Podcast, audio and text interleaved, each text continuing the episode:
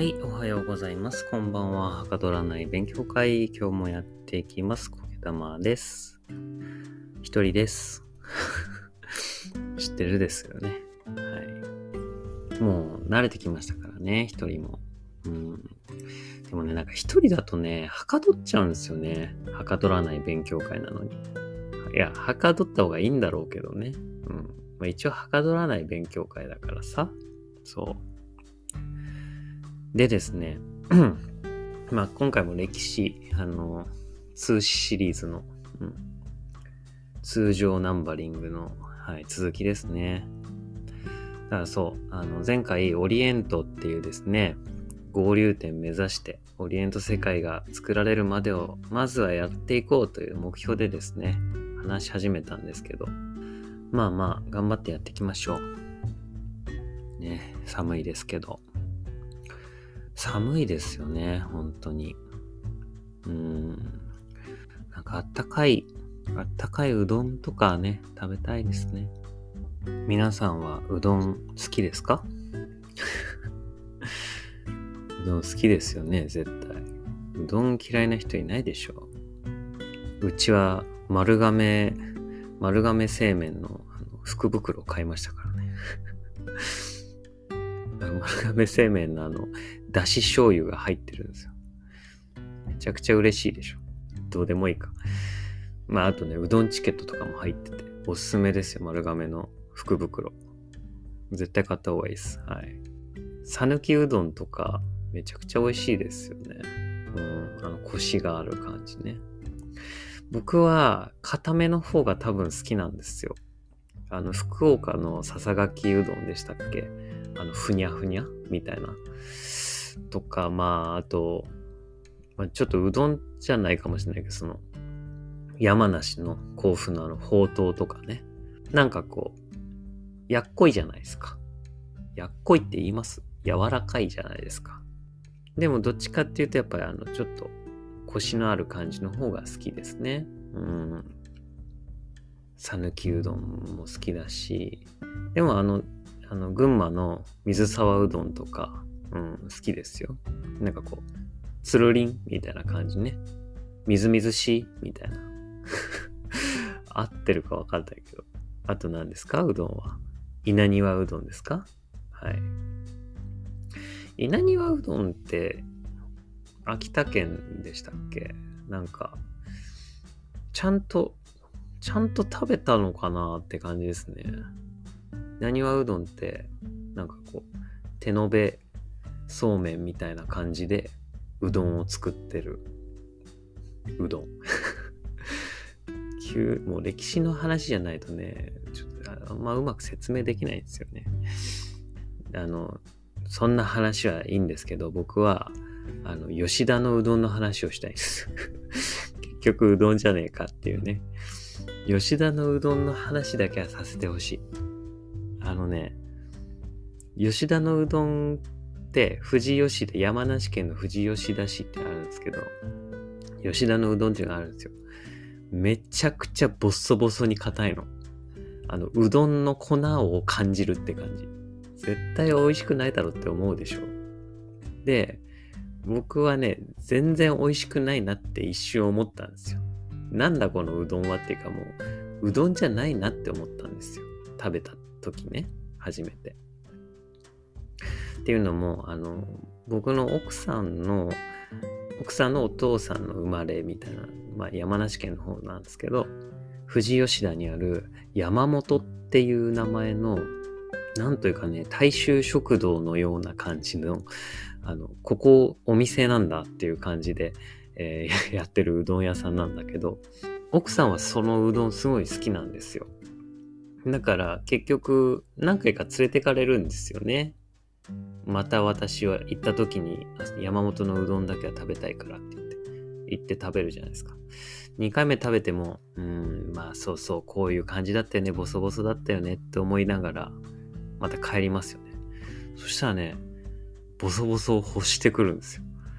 で、最終的にもう今となっては、あの、今となってはもう山本行きたいって思いますからね。あの、定期的に。たまに来るんですよ。その山本うどんへの禁断症状というか。なんかトレイに、トレイにうどんが乗せられて、あの、運ばれてくるんですけど、もう汁もなみなみになりすぎて、もうトレイに トレイにこぼれてるんですよ。ああ、ああ、みたいな。こぼれてるかなって感じで。で、そこに、すり種って呼ばれる、あの、まあ、七味じゃないですよ。唐辛子ですね。を入れて食べると。ちょっと辛みをつけて食べるんですけど。なんかね、もう最近もう、美味しいんですよね、それが。で、なんかこう、紹介した上で、通販とかネットショッピングとかでちょっと取り寄せてみるとか、もう今のご時世食べられると思うんですけど、それだとね、美味しくないんですよそれだとね、ダメなんですよ。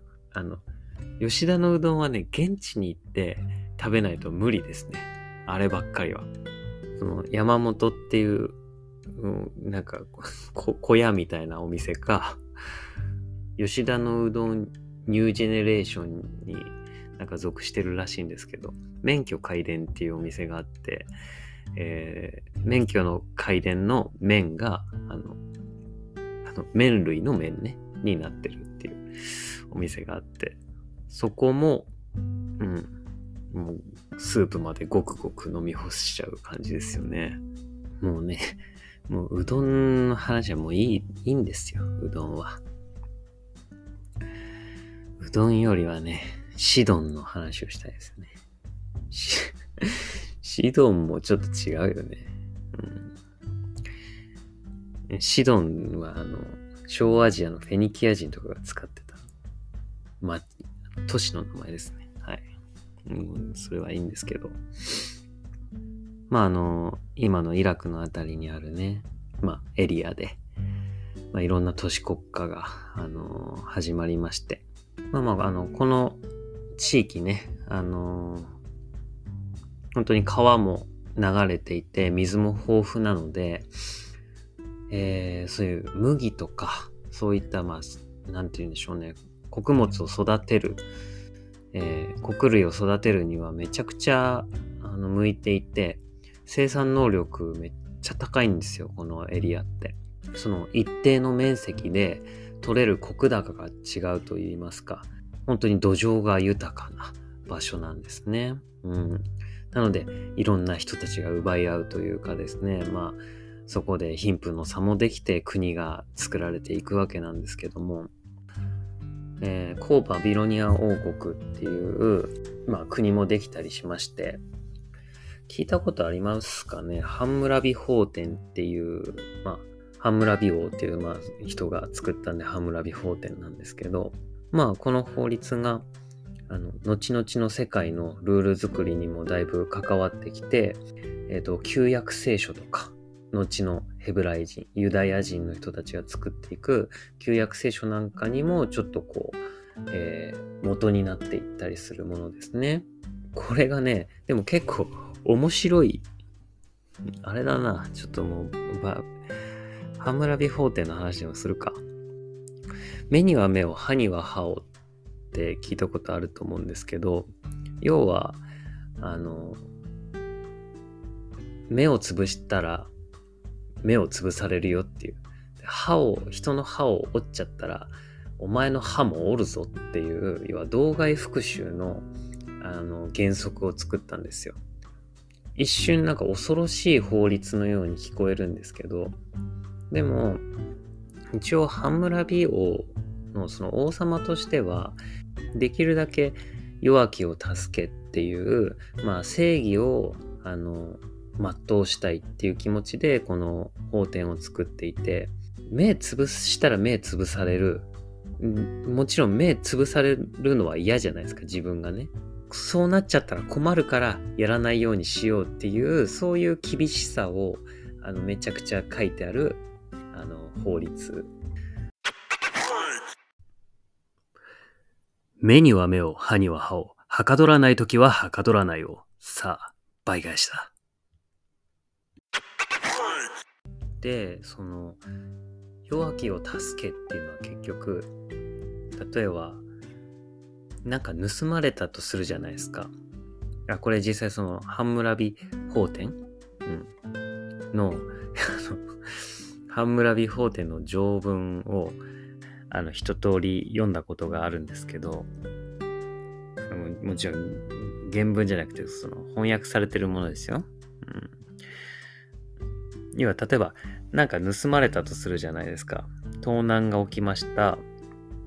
で、その盗難が起きて、本当にそれが盗まれちゃったよというか、なくなっちゃったんだよっていうものが立証されたとするじゃないですか。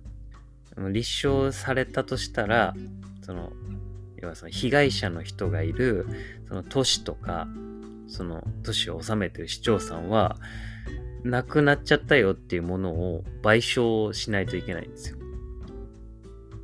例えば、あの、パンがね、パン1個盗まれましたって言って、ちゃんとそのパンがいつどこで、あの、確かにあったものが盗まれたんですってなって、要はちゃんと立証されたら、市長さんは、その盗まれちゃった人にパンを返してあげないといけないと。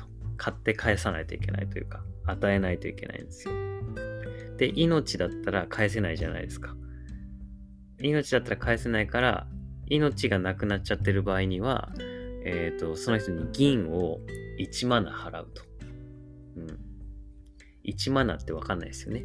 1マナは、えっ、と、銀 500g らしいです。要は弱き者っていうのは被害者の人たちにできるだけ寄り添うようなあの条文にしてるんですよね。うん。なんか大工さんっていう職種ももう当時あって、ちなみにね、あれなんですよ。理髪師さん。髪を切るお仕事の人ももうこの当時からあるんですよ。で、大工さんが、えっ、ー、と、まあ誰かに家を建ててあげたと。だけどそれが手抜き工事だったりして欠陥住宅だった場合には、えっ、ー、と、その大工さんが自分で資材なんかを準備してちゃんと建て直さなければいけないとか、とか、その家が壊れたことで、えー、何か命が奪われてしまった場合には、その大工さんを、あの、殺すとか、やっぱりそれも、やられたらやり返すなんだけど、そんな、やり返されるというか、殺されるの嫌だから、ちゃんと大工の仕事するじゃないですか。だから結局、あの、できるだけみんな真面目に平和に暮らすために厳しくするみたいなあの法律なんでしょうね。うん。ちなみに、ちなみにね、確か理髪師の、理髪師の法律は、当時って奴隷がすごいいるんで、奴隷に関する条文もめちゃくちゃたくさんあるんですけど、えっ、ー、と、なんか、奴隷のマークみたいなのがあるはずなんですよ。その、刻印だったりとか、その頭とかね。で、それを理髪師の人が、えっ、ー、と、例えば無断で、その、奴隷の印をなくしちゃったと。もしそんなことがあった場合には、その理髪師の手を切り取るっていう 絶対に、絶対にもう印だけはもう注意するよね。もう念入りに注意するわ。カウンセリングシートにまず、どれですか？はい、いいえってつけるよ、もう。でもね、あの、なんか結構こういう職業系、大工さんにしても理髪師さんにしても、手を切り取るっていう罰はね、結構あったね。うん、確か。やっぱ手に職っていうのは昔からそうなんだろうね。その手が、手が命だからね。手を切り取るっていうのはもう致命傷だもんね。うん。まあ、そんな条文がたくさんあった気がしますね。あと、あの、賃貸というか、うん、要はももちろん家じゃなくて、当時で言うと、えっ、ー、と、その麦を作る場所、その畑とか、あとは果樹園とかっていうのを人に貸したり、もしもしくはその借りたりして、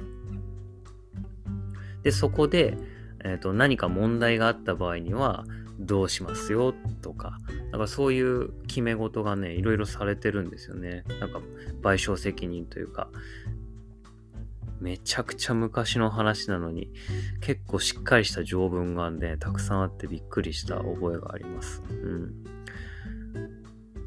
あとね、あの、体を、体を縛って川に落とすっていう まあ要はもう死んじゃうんだけど、体を縛って川に落とすっていう刑罰もめちゃくちゃ好きですね。この、あの、ハンムラビ法典は。何かとね、縛って川に落とされるんですよ。あの、当時ね、居酒屋もあったんですって。まあまあ、あの、エジプトの下りの時に当時すでにビールがあったんですよって話したと思うんですけど、パンをまずエンマ小麦とかでパンを焼いて、それを砕いて水に浸しておくと、まあ、発酵してビールになると。まあそれを出す居酒屋がまああったわけですけど、で、なんかね、多分居酒屋は女の人がやってたのかな、当時は。女主人というか、女性がやる仕事だったのかもしれないですけど、で、その、もらったものに対してビールを出すんだけど、そのビールの量とかをちょろまかしたりとかして、なんか、あの、要は軽くぼったくってやろうみたいなことをすると、確かその女主人は、あの、縄で縛られて川に落とされるっていう、あの、何かとこう、溺れ死にさせるので有名なハムラビ法典ですね。はい。あとね、な、な、なんなんだろうと思ったけど、魔法、いわゆる当時呪術みたいなことって、まあ占いの一環で多分あったと思うんですけど、この人、この人魔法を使ってましたって言われた人は 川に落とされるっていう そんな話あります？確かにしかも、一番最、1条とか2条とかのもう、条文の一番最初が確かそれスタートなんですよ。なんかもう、魔法を使ったという疑いをかけられたら、川に縛って落とされるっていう。で、要は、魔法を使えるなら、縛って川に落としても上がってこれるでしょっていう、もうそんな、もうイリュージョン、イリュージョン刑罰ですよね。もうプリンセス天候しかもう上がってこれないです、そんなの。イリュージョン刑罰の刑法。やばいですよね。魔法を使ったって疑いをかけられた時点で縄に縛って落とされると。で、確かめてみる。そんな話あります？あのね、一番、一番僕のベストベスト・オブ・ハンムラビ法典の条文は 家がね、家が火事になるとするじゃないですか。うわ、大変だ、火事だと。